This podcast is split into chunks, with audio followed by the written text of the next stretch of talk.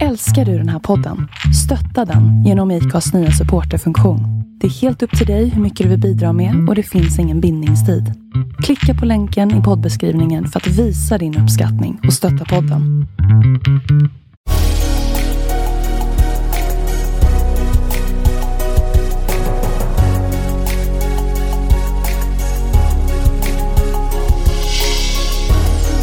Välkommen till podden Vart är vi på väg? I denna podd intervjuar vi sociala entreprenörer och andra personer som är involverade i ekosystemet kring socialt entreprenörskap. Vi vill ge dig som lyssnare tips och inspiration till hur innovativa idéer och entreprenörskap kan vara lösningen på de samhällsutmaningar som vi står inför. Vi vill även inspirera människor till en livsstil med hållbara vanor och vi vill självklart lyfta fram alla fantastiska sociala entreprenörer i rampljuset. I detta avsnitt har vi med oss Stephanie, grundare av MyPause. MyPause vill hjälpa oss att minska vår skärmtid. Vi plockar upp vår telefon i snitt var sjunde minut och spenderar timmar på meningslöst scrollande. Stephanie hon växte upp i småländska Älmhult, en ort som präglas av entreprenörsanda och med IKEA som det främsta exemplet. Tidigt så visste hon att det var att starta bolag som hon skulle göra i livet. Det handlade inte om om, utan om när. Efter studier och jobb på mellanstora och stora företag så lämnade hon den trygga miljön och kastade sig ut för att starta eget bolag, MyPause. Mer om detta och hennes bästa tips och erfarenheter får vi höra om i detta avsnitt. Nu kör vi! Det gör vi. Okej, okej, då är det dags igen att spela in ett avsnitt av podden Vart är vi på väg? Som jag har den stora äran att få göra med dig Jon. Ja, tack så mycket. Och vi sitter ju här eh, före sommaren och avsnittet släpps väl efter sommaren, men eh, nu är det väldigt nice väder ute tycker jag. Ja, men skönt här inne i poddstudion på Clarion Sign vid Norra Bantorget. Men eh, nu ska vi inte prata om oss, Nej. antar jag, utan vi ska bjuda in Stephanie här i samtalet. Tack så mycket. Hur är läget? Jo, men det är bara bra. Vad eh, har du gjort idag? Eh, jag började faktiskt dagen med att springa en runda. Jag brukar göra det. Jag tycker det är så här bra start på dagen. Eh, och sen så har jag suttit med min eh, lanseringsplan hela förmiddagen. Så att jag har varit busy. Spännande. Du håller ju faktiskt på med den. Vi pratade om det här precis innan. Eh, Men det här avsnittet sänds så kommer det här vara lanserat i planen. Exakt. Så vi är precis här innan och får Jajamän. höra alla detaljer. Jag Ja, får men- en liten sneak peek. Ja, precis. Exakt. När vi ändå är inne på vad du gör, kan du berätta lite kort om vad det är du ska lansera? Ja, men jag ska lansera mobilfodral eh, och iPad-fodral som blockerar kommunikation och tar bort strålningen från eh, våra digitala enheter. Och eh, De här kommer finnas med lås men även utan lås. Och Tanken med det här är att jag vill minska mobilberoendet och få folk att eh, skapa mer hälsosam eh, distans till det digitala. Eh, för jag tycker det är ett problem just det här med eh, ja, men, eh, mobilberoendet och de negativa effekterna av eh, vår digitala livsstil. Får vi se de här fodralen som du har med dig här idag och eh, jag tycker det verkar som en riktigt, riktigt bra produkt och jag har ju faktiskt fått en av dig. Riktigt Ja. snällt. Och vi har ju fått lägga våra mobiler här i ett sånt skal. Den tar ju bort strålning och allting, så att eh, nu kan ingen störa oss. Nej, exakt. Då kan vi sitta och ha våra samtal och vi visar varandra respekt också. Att eh, jag dedikerar min tid till, till er och ni dedikerar er tid till mig. Vi har haft väldigt mycket folk med på senaste tiden som kanske inte själva har startat så mycket bolag. Vi har haft väldigt mycket andra inspirerande gäster med, men här idag sitter vi verkligen med en entreprenör i startgroparna som har gett upp allting för att eh, hoppa på det här med att starta företag, vilket vi kommer få höra mer om snart. Men jag tycker det är väldigt spännande måste jag bara få säga. Ja, men tack så mycket. Jag tror, eh, jag nog all, alltså för mig har det alltid varit så här naturligt att eh, Alltså det här med entreprenörskap och bilda bolag och jag har alltid drömt om att få göra det. Eh, och för mig har det nog aldrig varit en fråga om om jag ska göra det, utan mer när och, och hur och vad ska det bli för någonting. Eh, så att det är jättespännande verkligen att få göra den här resan. Och jag går ju all in verkligen. Eh, jag har investerat eh, alla mina pengar som jag har sparat ihop sedan jag var 16 år gammal. Eh, jag har tagit lån och jag har även fått bidrag från Almi, så jag kör all in här nu.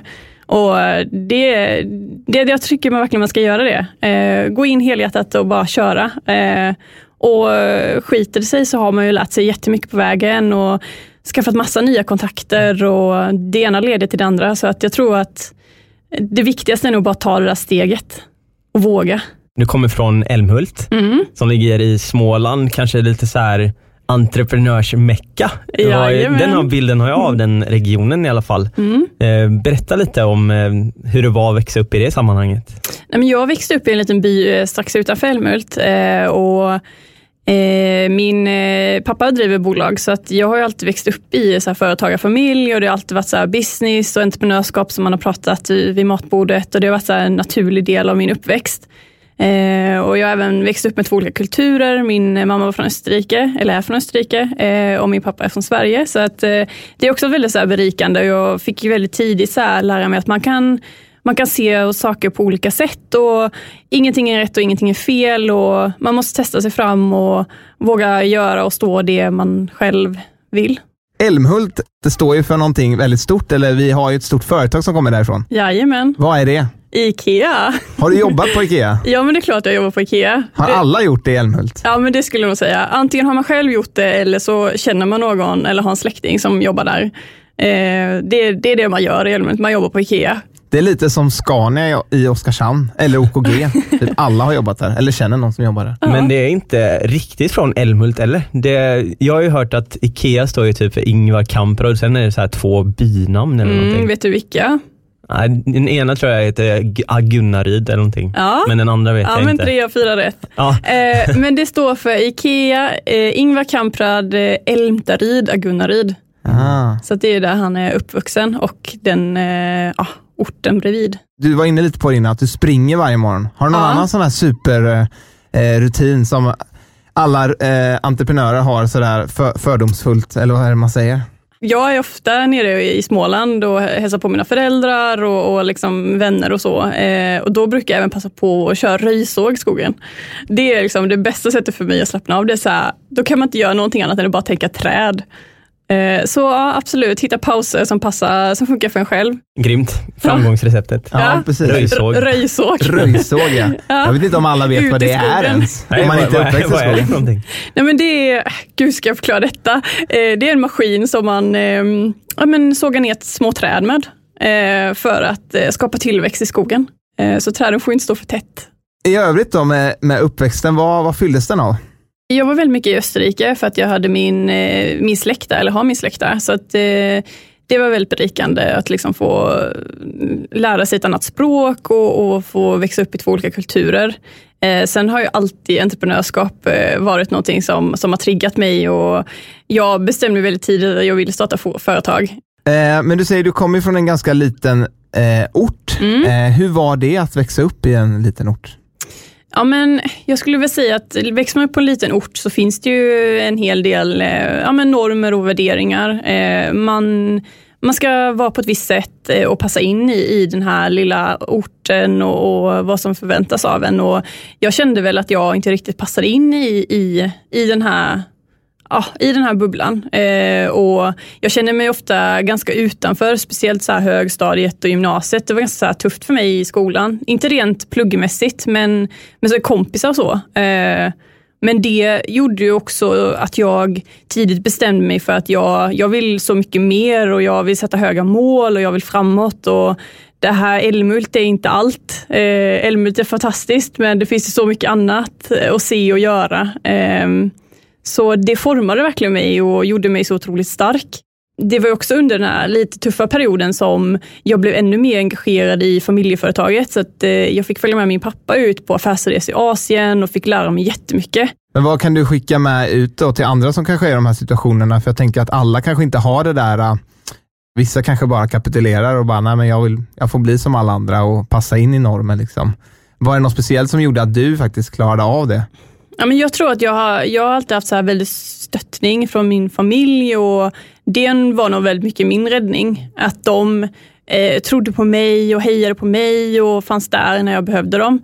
Sen så, jag tror bara så här, man, man får bara låta det, försöka låta det rinna av och tänka att det här, jag är bara här en viss period i livet, jag kommer inte vara här för evigt. Eh, och tänka framåt.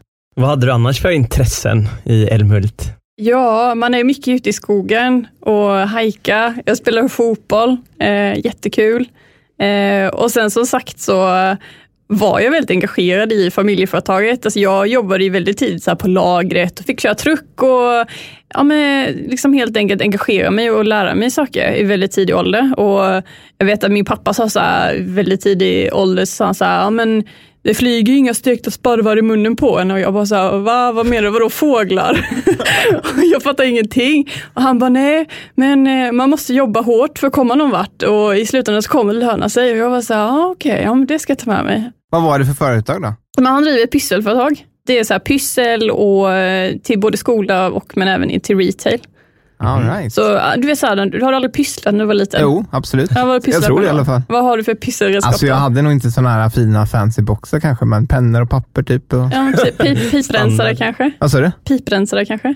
Eh, piprensare? Ja, du vet, sån här, är det sådana med ståltråd? Jajamän. Jaha, ja, ja, just det. Så då hade du det roligt hemma på fritiden Jajamän, också, jag har pysslat mycket i min uppväxt. Ja, det låter bra. Ja. Så du har liksom, efter skolan så var det ibland att du gick till företaget och jobbade helt enkelt?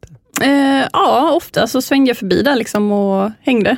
Eh, någonting som verkligen formade mig var när jag för första gången fick eh, testa på att driva ett UF-företag. Det är bland det roligaste jag gjort och det var verkligen så här, det tände gnistan för mm, att det här, det är detta jag ska göra. Eh, och den resan var otroligt spännande. Eh, jag och två andra kompisar bestämde oss för att vi vill göra någonting för miljön. Eh, och just då var källsortering väldigt mycket i ropet så att vi utvecklade källsorteringspåsar som vi eh, sedan eh, paketerade på ett smart sätt och strukturerade så man enklare skulle kunna sortera typ metall, glas, plast. Så under vår UF-period så omsatte vi 100 000 så att det var verkligen så här all in. Så det var jättekul och jättespännande. Sålde ni till, sånt till, alltså till privatpersoner då på något sätt? Eller? Ja, men både privatpersoner men också mycket kommuner. Eh, så det var superspännande. Men sen blir man väl alltid tvungen att lägga ner de där företagen, va? för det ingår väl i ja, precis. processen? Va? Ja, jo men det är det. Men sen så startade jag upp ett ett eh, eget bolag efter det. Eh, så när jag pluggade på universitetet så drev jag fortfarande en liten del av det eh, som extra knäck bredvid studierna. Ja, vad smart. Tills de här påsarna tog slut. Okej. Okay. körde slut på laget? Jag körde slut på laget. Det här med miljö, var det någonting som du liksom hade med dig tidigt eller var det bara något ni fick upp ögonen för just då när ni skulle bestämma er för en produkt eller en tjänst? Nej men jag tror, alltså vi källsorterade hemma, så för mig var det så här, men det är klart att man källsorterar, det gör väl alla. Eh, men sen upptäckte vi ju att nej, det var inte många som gjorde det på den tiden, så att det här kan ju vara någonting att satsa på. Eh, och jag kommer ihåg eh, i Österrike, min eh, morbror, där hade man redan på den tiden kom, kommit ganska långt. Så de hade så här yoghurtburkar där de separerade då metalllocket som man drar av med då plastmuggen. Och jag var så här, jag kunde liksom inte förstå, han stod och diskade de här. Jag bara, vad håller du på med? Liksom, är det bara slänga? Och han var så här, bara, nej det här ska sorteras som plast och det här ska sorteras som metall. Och jag bara, så här, ah. Kom du ifrån Älmhult? Efter gymnasiet? Eh, alltså, jag jobbade, det var faktiskt efter gymnasiet som jag jobbade på Ikea. Jag jobbade på Ikea ett halvår och plockade skruv. Alltså det, det finns faktiskt ett, eh, ett stort, det heter Ikea Components. Och där går det folk som plockar skruv och muttrar. Så om det är någon till exempel på andra sidan jordklotet som har köpt en billig bokhylla och så saknar de två muttrar. Då finns det folk som packar de här två muttrarna och skickar dem till andra sidan jordklotet. Så det gjorde jag. Plockade wow. skruv, Japp. I ett halvår. Och, det, I ett halvår. och när det saknas då, då är det någon som inte har plockat rätt helt enkelt? Ja, men det kan det vara. Sen kan det också vara att kunden till ja. exempel, ja, den har försvunnit under mattan eller så. Och sen eh, när jag hade tjänat ihop tillräckligt mycket pengar, då bestämde jag mig för att nu ska jag ut från den här bubblan, nu ska jag lämna den och så får vi se vad som händer. Eh, och då visste jag egentligen inte riktigt vad jag ville göra. Eh, jag tänkte så att jag kanske ville förbättra min engelska lite för att det är så bra om man vill göra business i framtiden. Då är det bra att kunna engelska. Um, och då bestämde jag mig för att uh, flytta till England för jag tyckte att the British English, uh, det är den finaste. Men så bra pratar jag ändå inte idag. Um, så då åkte jag dit uh, och jobbade som au pair i ett halvår. Ja. och det var också, alltså det, då var jag 18 år så då under det halvåret så växte jag ju upp. Alltså jag blev ju typ vuxen under det halvåret för att jag fick ta hand om tre barn och jag pluggade på college samtidigt och fick lära mig köra eh, vänstertrafik på tre dagar. Det var ju också kaos alltså.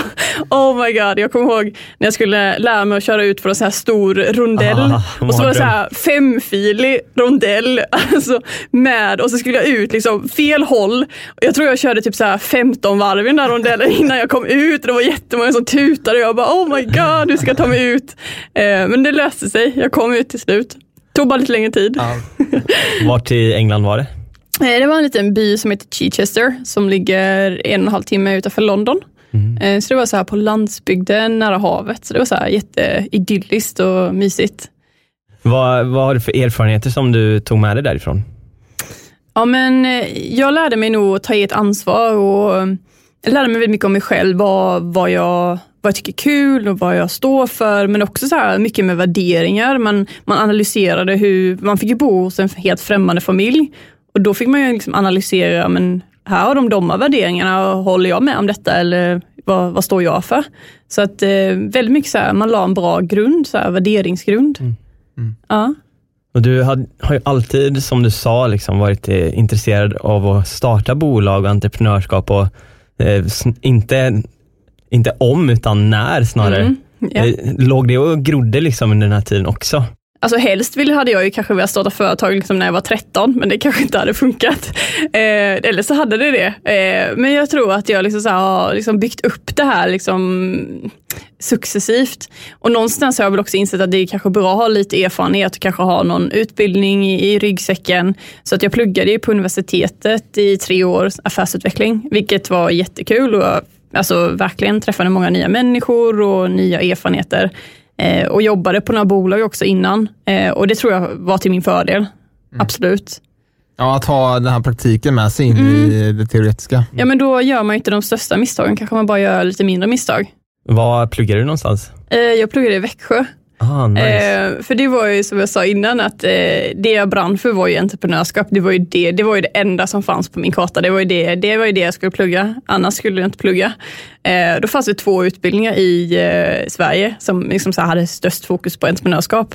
Det ena var här i Stockholm på Södertörns, eh, univers, eh, Södertörns högskola. Eh, Och den andra var i Växjö.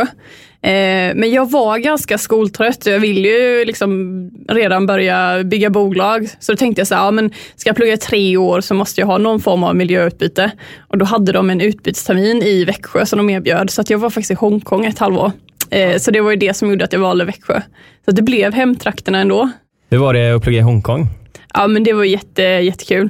Gud vad spännande. Alltså att liksom hamna i en klass med massa olika människor från olika ställen i världen och få liksom dela erfarenheter och, och få, ja det blev så himla många intressanta diskussioner.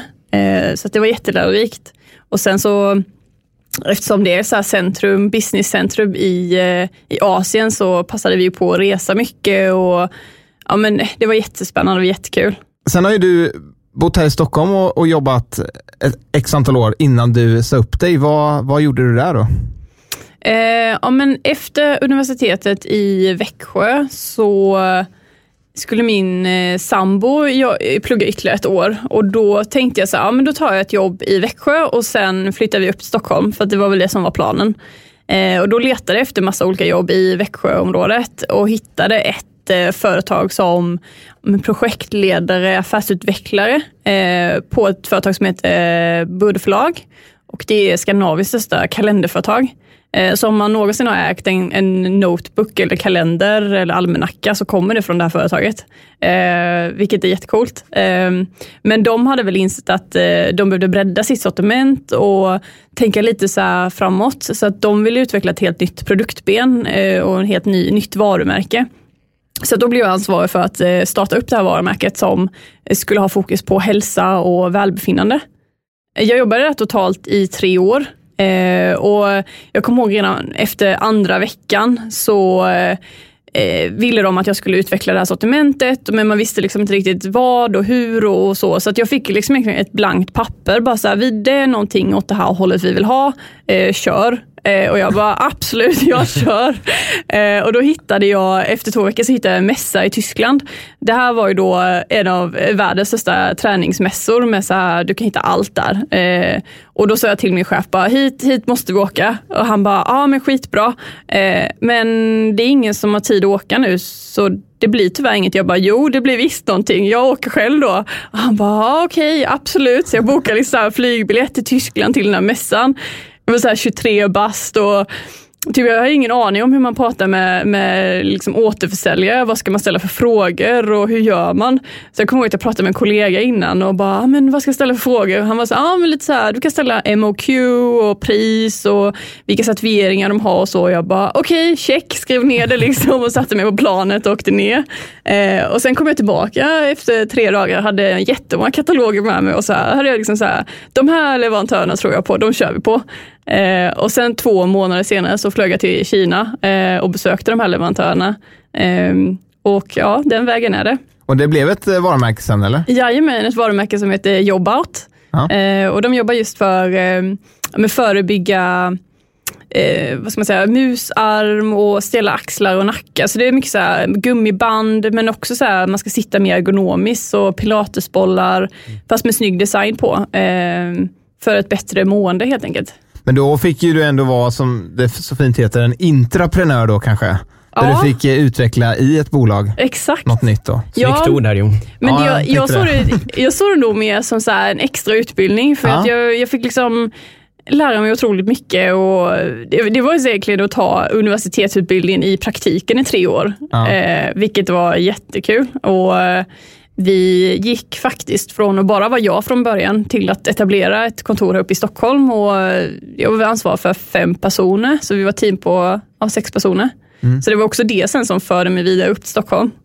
Sen så tänkte jag så här, ja, men eh, nu har jag bara jobbat i familjeföretag och lite mindre medelstora bolag. Nu hade det varit kul att få lite erfarenhet från ett stort bolag, alltså ett riktigt stort bolag. Eh, och då sökte jag mig till Coop eh, och fick en anställning där som affärsutvecklare. Eh, vilket var Ja, men det, var, det var en väldigt spännande tjänst och väldigt så bred. Eh, men jag insåg ganska snabbt att jag passar inte in i, i den här bolagsformen. Eh, jag vill springa mycket snabbare än, än vad kanske man kan. Eh, och som i många andra stora bolag så är ju beslutsvägarna mycket längre än vad det är i mindre bolag. Eh, och i samma veva där så hade jag gått och funderat väldigt mycket på det här med mobilberoende och reflekterat jättemycket kring detta. Och då bestämde jag mig för att eh, är det någon gång jag ska köra så är det nu. Så då sa jag upp mig. Du har ett bra jobb. Du hade haft förmodligen bra meriter bakåt som folk tyckte om. och du kunde välja massa jobb kanske. Men du väljer ändå att ge upp allting. Vad var det som gjorde att du liksom Ja men alltså det var ju det var jätteläskigt. Alltså det är ju det läskigaste jag gjort. Eh, att ta det där steget.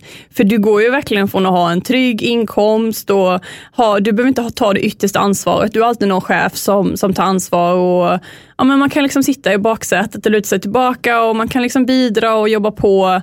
Men jag kände ju att jag vill sitta i förarsätet. Jag vill ju gasa och bromsa. Eh, helst gasa. eh, och då insåg jag väl att är det någon gång jag ska göra det så, så är det nu. Eh, för att egentligen så finns det ingen bra eller dålig timing. Jag tror inte det. Jag tror att går man och väntar på att ah, men jag ska göra det nästa år, jag ska göra det nästa år, men då, då händer det aldrig. Så att jag tror att till slut så måste man nog bara ta sig i kragen och bara nu, nu kör jag. Nu får det bli vad det blir. Eh, berätta om MyPause. Ja, men MyPause är ett koncept för att eh, minska skärmtid och egentligen få bukt på vårt mobilberoende. Eh, och för att göra detta så har jag utvecklat eh, fodral för både telefoner och för surfplattor. Och eh, de här fodralerna har den funktionen att de blockerar all kommunikation, vilket gör att inga telefonsamtal, sms eller pushnotiser kommer fram till telefonen. Och du kan helt enkelt ta en skön digital paus. Dessutom så reduceras även mobilstrålningen så att där finns även en, en hälsosam aspekt i produkten. Och de här fodralen finns både med lås och utan lås. Eh, och vad som menas med lås är att eh, när du helt enkelt stoppat i telefonen så klickar ett lås i eh, och då kan du helt enkelt inte öppna det utan att ha en speciell nyckel, en liten magnetnyckel. Eh, så att helt enkelt eh, ett, ett sätt, eh, en produkt för att skapa ett hälsosammare eh, digitalt liv. Vad var det du såg och vad var det som liksom, ja, men, var så tydligt för dig? Men jag reflekterar väldigt mycket kring alltså mitt eget mobilberoende och hur ofta man faktiskt plockar upp den. Mm. Alltså faktum att vi plockar upp den var sjunde minut. Alltså det är rätt sjukt om man tänker på det. Alltså hela tiden. Och många gånger så vet vi inte ens varför vi gör det. Vi bara gör det av ren reflex. För det, man kan ju ha fått en like eller det kan ju vara någon ny nyhet, nyhet där som är intressant. Um, men sen också så att jag reflekterade att jag kunde liksom inte ta en fika med en kompis för att fokus låg och fota den här kaffekoppen och det skulle vara massa filter hit och dit och sen så började likesen trilla in och då var det jätteintressant, mer intressant att följa dem än, än att liksom vara integrerad i samtalet med personen mittemot. Eh, och jag har också läst väldigt mycket rapporter och läst boken Skärmhjärna från Anders Hansen. Också otroligt eh, alltså ögonöppnare. Eh, vad är det som händer i, i hjärnan rent fysiskt? Av ett mobilberoende till exempel? Ja, men framförallt så varje gång vi eh, till exempel får en like eh, så sänder det ut dopamin i hjärnan. Det blir liksom en form av, av drog. Eh, och när vi får den här kicken så vill vi ha mer och mer och mer. Och det är också det som gör att vi ofta då hela tiden vill kolla på telefonen för att man vill ha den där kicken. Eh, men det som händer med hjärnan är ju att eh, vi tappar koncentrationen eh, och vi också så här, vi tappar den sociala interaktionen med, med andra människor. Eh, när telefonen ligger i närheten så är telefonen mer intressant än personen som sitter emot dig. Eh, och det är det som alltså om man ska hårdra det, det är det som också kan påverka våra närmaste relationer. Eh, jag vet att jag var och besökte en skola för några månader sedan och visade upp de här fotalen och berättade om konceptet och berättade om just eh, ja, med mobilberoende och hur det påverkar oss. Eh, och Då var det en kille som räckte upp handen. Han var 12 år gammal och så sa han så här, ah, men eh, skulle inte jag kunna få köpa med mig en sån där? Och så kollade han på mig. Jag bara, eh, de, de, är inte riktigt, de finns inte klara än, eller de finns inte på marknaden än, men de kommer finnas. Hur så? Och så kollar han ner så här i skolbänken och, och så säger han så här, han bara, min mamma skulle behöva en sån där, hon kollar mer på telefonen än med mig. Men alltså att han, han har liksom så här 12 år gammal reflekterat över att hans mamma alltså, tycker att telefonen är mer intressant än, än, än vad han är. Mm. Och då, ja men det är så sorgligt. Alltså det är så här, vad, vad händer? Vart är vi på väg? Ja, verkligen. Vart är vi på väg? Ja. På tal om det. Har du någon liksom koll på hur själva situationen ser ut för de här unga barnen kring mobilanvändande? Eh, ja, men jag vill skapa mig en ganska bred eh, kunskap och förståelse för hur eh, unga använder mobiltelefonerna. Eh, när jag var och pratade på den här skolan så var det, pratade jag bland annat med en annan tjej som eh, hon var 12 år gammal eh, och frågade henne hur många timmars skärmtid har du nu? Eh, och Då sa hon ah, men jag har tre timmar och så kollade jag på klockan. Klockan var så här tio på förmiddagen. Jag bara, när har du hunnit med de här tre timmarna? Hon bara, ah, men jag kollade TikTok i hela natten. Och jag bara okej, okay, när gick du och la dig? Ja, halv två. Mm. Och jag bara okej, okay, och nu ska du liksom sitta i skolan och prestera. Vet dina föräldrar om det här? Nej, nej, nej, det vet de inte. Eh, och då, då kände jag verkligen så här, ja, men det här kanske inte är så hållbart i längden. Dels så får de mycket sämre sömn eh, och ser man på yngre barn så i Sverige så är det faktiskt så att eh, var fjärde barn mellan ett till två år, de, de spenderar tid eh, på internet dagligen. Och då är de liksom ett till mm. två år. Eh, och då är det framförallt iPads som, som spelar in. Um, och, ja, jag vet inte, jag, jag, jag, tror inte det är så bra. Eh, speciellt inte när, när barnen är så unga och deras hjärnor behöver utvecklas. Mm. Och, alltså fysisk aktivitet är otroligt viktigt och på tal om det så är jag faktiskt eh, samarbetspartner med Generation Pep. Och mm. Jag stödjer deras vision just i att försöka få fler unga att röra på sig och det vill jag göra genom att med hjälp av mina produkter få eh, barnen eh, att minska på skärmtiden och istället engagera sig mer med fysisk aktivitet. Det man kan se och det man vet är ju att det påverkar sömnen, det påverkar koncentrationsförmågan. Men på studier i, i Kina så har man även sett på unga barn att synen har försämrats otroligt mycket. Och det kan man redan se på unga barn som behöver glasögon när de är i tioårsåldern. Eh, och det är just för, för ljuset då, för telefonerna.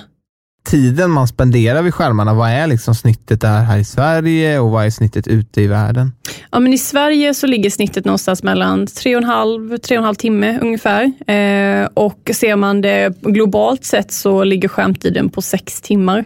Och det, det är rent alltså, scrollande, som vi vill scrolla bort vår tid framför skärmen. Och mycket framför sociala medier framför allt. Har du några bra tips till folk som ändå jobbar med mobil, alltså som har mobilen som ett redskap och eh, hur man kan tänka där lite för att minska den här, det som faktiskt inte är till arbete? Då? Men jag tror det är viktigt att man separerar. Eh, att nu, nu jobbar jag med min telefon och detta är jobb eh, och när jag är klar med mitt jobb då ska inte jag kolla på telefonen utan då, då är det fritid. Eh, för det är ju otroligt viktigt att vi kan använda våra digitala verktyg. Eh, det underlättar otroligt mycket. Men det är också viktigt att man kan separera fritiden från, från jobbet och att eh, kunna stänga av eh, även som privatperson. Den här som du säger, det är det här tixet man har. Man mm. tänker inte på att man tar upp telefonen och Nej. typ nio av tio gånger ibland känns det som att man scrollar utan att man tänker att man har scrollat och så har man suttit där eller du vet med mitt bolag så vill jag skapa en acceptans i samhället att det ska vara okej okay att ta en digital paus. Det ska vara okej okay att vara offline ibland.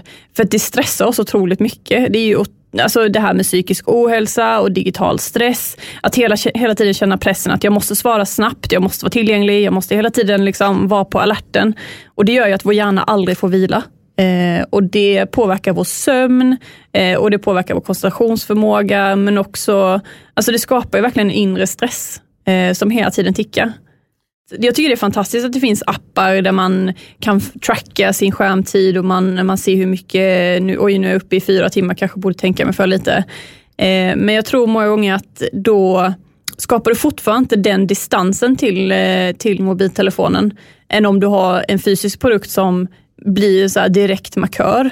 Eh, för du kan sätta telefonen på flight mode, eh, men du kommer förmodligen ändå, om den ligger i köket, när du går förbi, kommer du ändå vända på den och kolla klockan eller kolla, eh, kolla om någonting har hänt på den.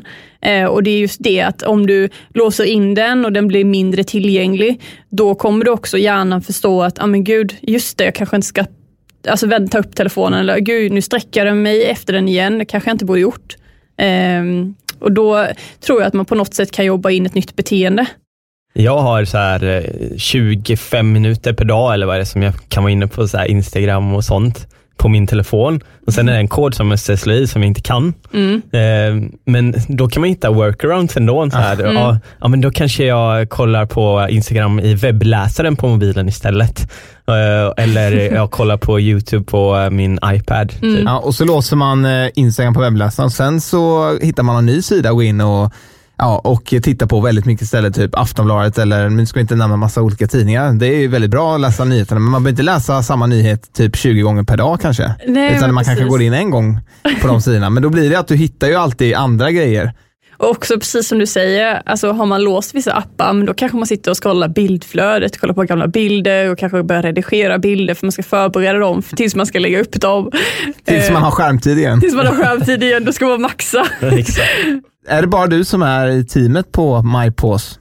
Ja, det är, det är jag, me and myself. Eh, men sen så har jag väldigt många mentorer och mycket bollplank och eh, det har varit till väldigt stor hjälp. Man kan inte allt och det man inte kan, det får man lära sig. Eh, och den snabbaste vägen för att lära sig är just att, att fråga andra som kan. Eh, och då eh, kan man både springa snabbare men också ha med sig kunskapen. Mm. Hur har du blivit bemött då när du har frågat om hjälp? Nej, men jag skulle säga att jag har blivit väldigt bra bemött och eh, många människor är villiga och vill hjälpa eh, på ett eller annat sätt. Så man får nog bara hitta bra personer som man klickar med och som man känner att eh, men de, här, de här funkar för mig. Eh. Och hur, hur har det varit för dig att hitta de här rätta personerna? Vad är det du tittar efter liksom, när du vill hitta bra rådgivare? Ja, men jag skulle säga ett genuint intresse. Har du andra investerare på gång eller som, som har kommit in i det här?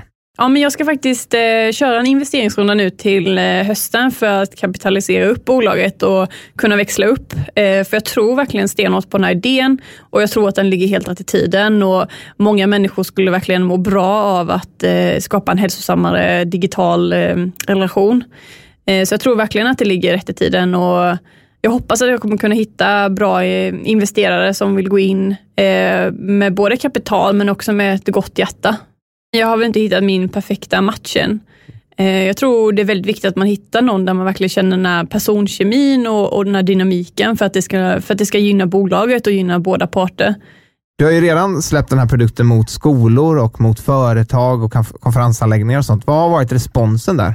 Men den har varit otroligt positiv. Eh, både eh, på skolor och på företag. Eh, jag tror många har insett hur mycket telefonen plockar på vår uppmärksamhet och just i skolan, i klassrummet och, och i mötesrummet, då behöver vi vara fokuserade och då eh, kanske inte telefonen i alla lägen är så lämplig. Eh, så det har varit fantastiskt positivt. Eh, och jag har kört flera piloter och eh, nu har jag även sålt in det till alla stora skolåterförsäljare i, i Norden, så att de är igång.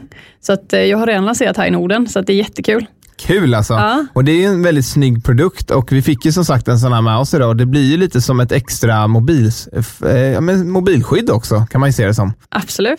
Och Det ser lite ut som ett laptop-case kan man ju säga. Och materialet, vad är det för någonting? Ja, men det, det är lite hemligt sådär. Det är men, lite hemligt, ja, ja. men uh, utsidan på dem är ju faktiskt gjort av uh, veganskt läder. Ja. Uh, så där har jag verkligen och det är också för att följa det här, liksom att, att se att det är en hållbar produkt mm. i längden också. Exakt. Mm. För de är ju väldigt snygga. Du har ju lite olika motiv och tryck och färger eh, på dem. Kan du berätta lite vad som finns?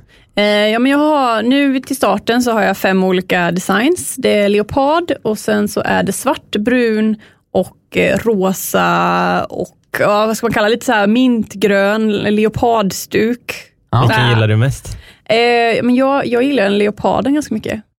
Eh, vad är socialt entreprenörskap för dig? Ja, men för mig handlar socialt entreprenörskap om att eh, vilja göra skillnad i samhället på ett eller annat sätt.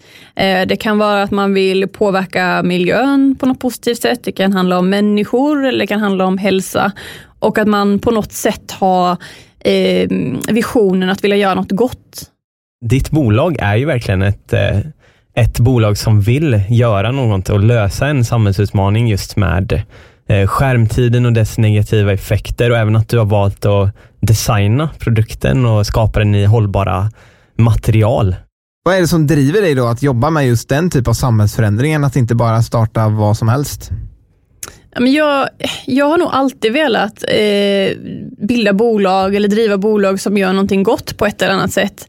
Eh, för då känner man att man ger tillbaka eh, och att man bidrar till någonting som, som får människor att må bra på ett eller annat sätt eller som på något sätt ger en positiv effekt. Eh, så att jag tycker det är otroligt viktigt att jobba med något som man känner engagerar en själv men även engagerar andra människor. Det här med samhällsförändring då, om vi ser på världen i stort och eh, den utvecklingen som sker just nu.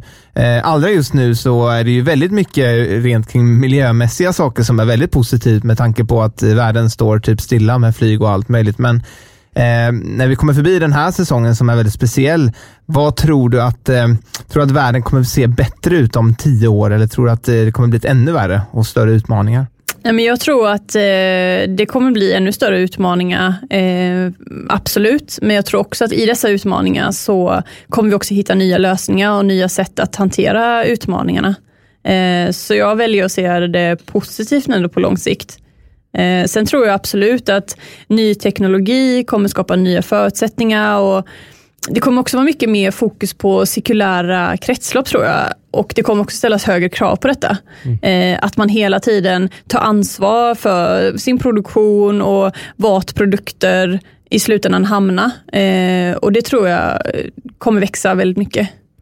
Vad tror du just eh, angående ditt område som du försöker lösa det här med skärmtid och så. Mm. Hur tror du att Eh, folks eh, skärmtid eller våran liksom förhållande till det kommer att eh, förändras över tid? Ja, men jag tror att just nu är vi så inne i, i alltså mobilberoendet och alltså att hela tiden vara uppkopplade och hela tiden vara tillgängliga. Och vi är liksom mitt i detta. Men jag tror också att många människor går verkligen och funderar på att nej, är det här hållbart? Mår jag verkligen bra av detta? Kanske borde jag minska min stress? Och jag tror att ju mer forskningsrapporter som kommer, ju mer, kommer, ju mer kunskap kommer ju också människor lära sig och kanske förstå att det inte är hållbart att hela tiden vara tillgänglig och hela tiden vara uppkopplad. Och jag tror att man kommer hitta ett mer hälsosamt förhållningssätt. Det tror jag absolut. Mm. Och där eh, MyPause får vara en del i den, eh, den förändringen och omställningen till ett mer sunt eh, användande av eh, våra mobila enheter. Ja, men precis. Ja, men att, att en sån här pryl, en sån här typ av funktion som den här eh, fodralet gör, att det kan få bli kanske en del av av den naturliga inredningen i kontor och i skolor och, och sånt där. Att man, ja, men det är den där lilla fickan man lägger telefonen i eller vad det nu är. Liksom. Ja, men precis. Mobildagis helt enkelt. Mm. Det är ju inte så konstigt. Eh, menar, förra årets julklapp blev en mobillåda. Det indikerar ju verkligen på att det är många människor som, som alltså funderar på detta, tänker på detta och tycker att det är viktigt att, att man umgås när man väl umgås och att nu har vi skärmtid och nu har vi inte skärmtid, nu tar vi paus. Att man separerar detta och att man har ett eh, hållbart förhållningssätt till offline, online. I MyPause är ju du den enda grundaren och du är den enda som jobbar med bolaget aktivt, förutom en del rådgivare och sånt där som du har runt omkring dig. Eh, hur är det och vad, vad liksom fylls dina dagar av? Det måste ju vara väldigt blandat. Liksom. Gud ja, alltså mina dagar är så varierande och jag brukar se det lite som att jag jag har lite så olika hattar jag sätter på mig. För att jag som ensam företagare så måste man ju sköta lager, man måste sköta logistik, man är inköpare och man är försäljare. Så då är det så här, sätter jag på mig försäljningshatten, då kör jag all, all in försäljning och sen nästa dag kan det vara att nu sätter jag på mig lagerkepsen så att då är jag ute på lagret och packar produkter och, och kör truck. Och sen nästa dag kan det vara att men nu, nu behöver jag jobba lite med produktutvecklingen så då är det produktutvecklingshatten som sitter på. Jag har hört om andra företag som, eh, eller företagare som också haft det där och han, han, han, sa alltid att man brukar säga, han brukar säga så här att ja, men jag ska kolla med lageravdelningen om de har möjlighet att fixa det här. Liksom. Ja. Och så, så ja, kollar han ju med sig själv då. Ja. Eller så ja, men jag ska kolla med ekonomiavdelningen här om vi kan lösa det här. Liksom. Ja, men lite så är det, men det är också det som är charmen ja. i att driva bolag själv. Och man blir ju så otroligt bred och man får ju sån kunskap. Du förstår ju verkligen på hela bolaget från eh, ax till limpa eh, och du, då kan man också ta väldigt bra beslut.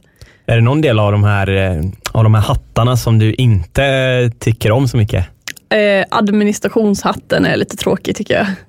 Du vill få saker hända i praktiken kanske? Ja, men precis. Jag tycker produktutveckling och försäljning tycker jag, det är väl det som driver mig mest. Och, ja, att driva, driva bolaget framåt. Har du kunnat liksom eh, outsourca någon admin-grej? Ja, men jag har faktiskt lite hjälp med bokföringen.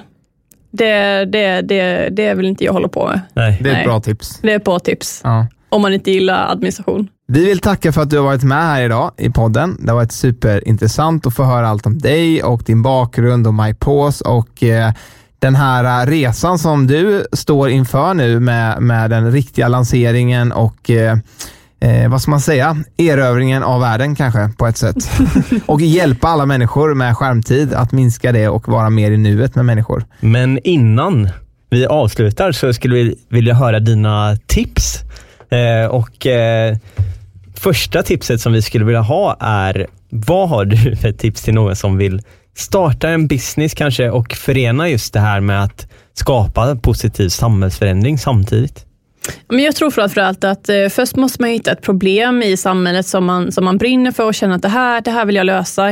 Eh, och sen eh, helt enkelt validera den här idén. På vilket sätt kan jag påverka? Eh, vad är positivt? Vad är negativt? Och även få input från andra. Eh, och sen handlar det i grund och botten om att bilda sig sin egen åsikt och eh, ta det där klivet och, och testa och våga köra. Eh, det är nog det tipset jag har, att våga ta steget ett eh, företag eller ett, kanske ett impactbolag eller en person som eh, du tror extra på framöver? Mm. Eh, jag har faktiskt eh, träffat eh, två unga tjejer som driver ett bolag som heter Allure Lipsticks. Jag vet inte om ni har talat om dem? Nej. Eh, de vill skapa hållbarhet inom kosmetikaindustrin, för att där blir det ju väldigt mycket köp och släng. Så att de har tagit fram någon egen maskin där man kan producera sitt kundanpassade läppstift via AR-teknik.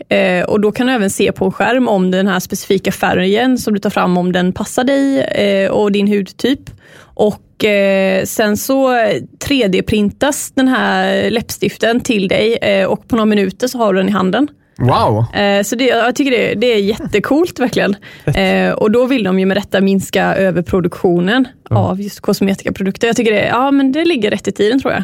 Ja, verkligen. spännande. Och eh, vem skulle vilja se intervjuas i podden då? Nej, men jag tycker ni ska ta in de här två tjejerna. Eh, Jasmine Sabir och eh, Saleh Ali. Ja. De är jättegoda tjejer verkligen. Ja, Ja, men det ska vi ta med Grymt. oss. mm. Jättebra tips. ja. Och eh, tack så jättemycket igen. ja men tack själv. Det har varit jättekul att få vara med här. Och vi önskar all lycka till framöver. Ja, men tack snälla. Ni också. Tack så mycket för att du har lyssnat på dagens avsnitt. Glöm inte bort att följa oss i sociala medier. Vi finns på Facebook, Instagram och LinkedIn och även vår hemsida vartarvipavag.org. Och om du har möjlighet så får du jättegärna gå in och ratea våran podd på iTunes. Yes, och för dig som vill ta del av podden ytterligare så tycker jag att du ska gå in och signa upp dig för vårt nyhetsbrev där du varje vecka får en liten kort resumé av avsnittet men också de bästa tipsen och de bästa insikterna från gästen som vi har haft med oss. Eh, så om du har varit ute på språng och inte haft möjlighet att anteckna något så gör det ingenting utan du får det på ett mail veckovis. En riktigt bra deal helt enkelt. Så se till att signa upp dig så fort som möjligt så ses vi nästa vecka igen. Det gör vi.